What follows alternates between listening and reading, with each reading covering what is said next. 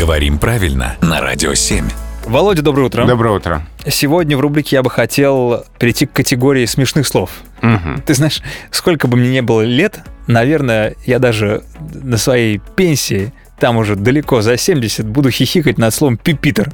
Вот не знаю, что со мной произошло. Как с детства хихикал, так и продолжаю. Такой, кулачок, не знаю почему. Расскажи мне, во-первых, э, происхождение этого слова, значение, как оно правильно пишется, пользуется и так далее. Вот я представил себе, тебя внуки будут дразнить. М. Дедушка Пипитер. Ха-ха-ха. Да. Потом опять через полчаса. Дедушка Пипитер. Да, я так и так и буду смеяться, да. Да, а слово на самом деле вполне нормальное. Оно к нам пришло из французского языка, и восходит оно к латинскому. А в латинском пульпитум – дощатый помост, сцена, трибуна. Ну, то есть как трибуна для оратора.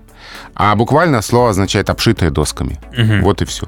Так что все очень прозаично и грубо, я бы даже сказал. Да, но- Просто для русского уха звучит смешно. Да, мое русское ухо меня этим словом смешит. Ничего не могу с собой поделать. Что касается значения, э, это же ведь вот в обиходе дирижер ноты ставит же на пипитер, я правильно да, понимаю? подставка для нот в виде наклонной рамки, доски, на ножке или вмонтированный музыкальный инструмент, говорит Мгм. нам слова русского языка.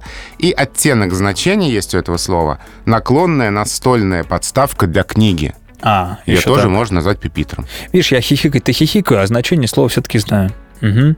Спасибо, Но ты перестал хихикать. Ну, ты на меня с таким серьезным лицом смотришь, что я еще могу делать.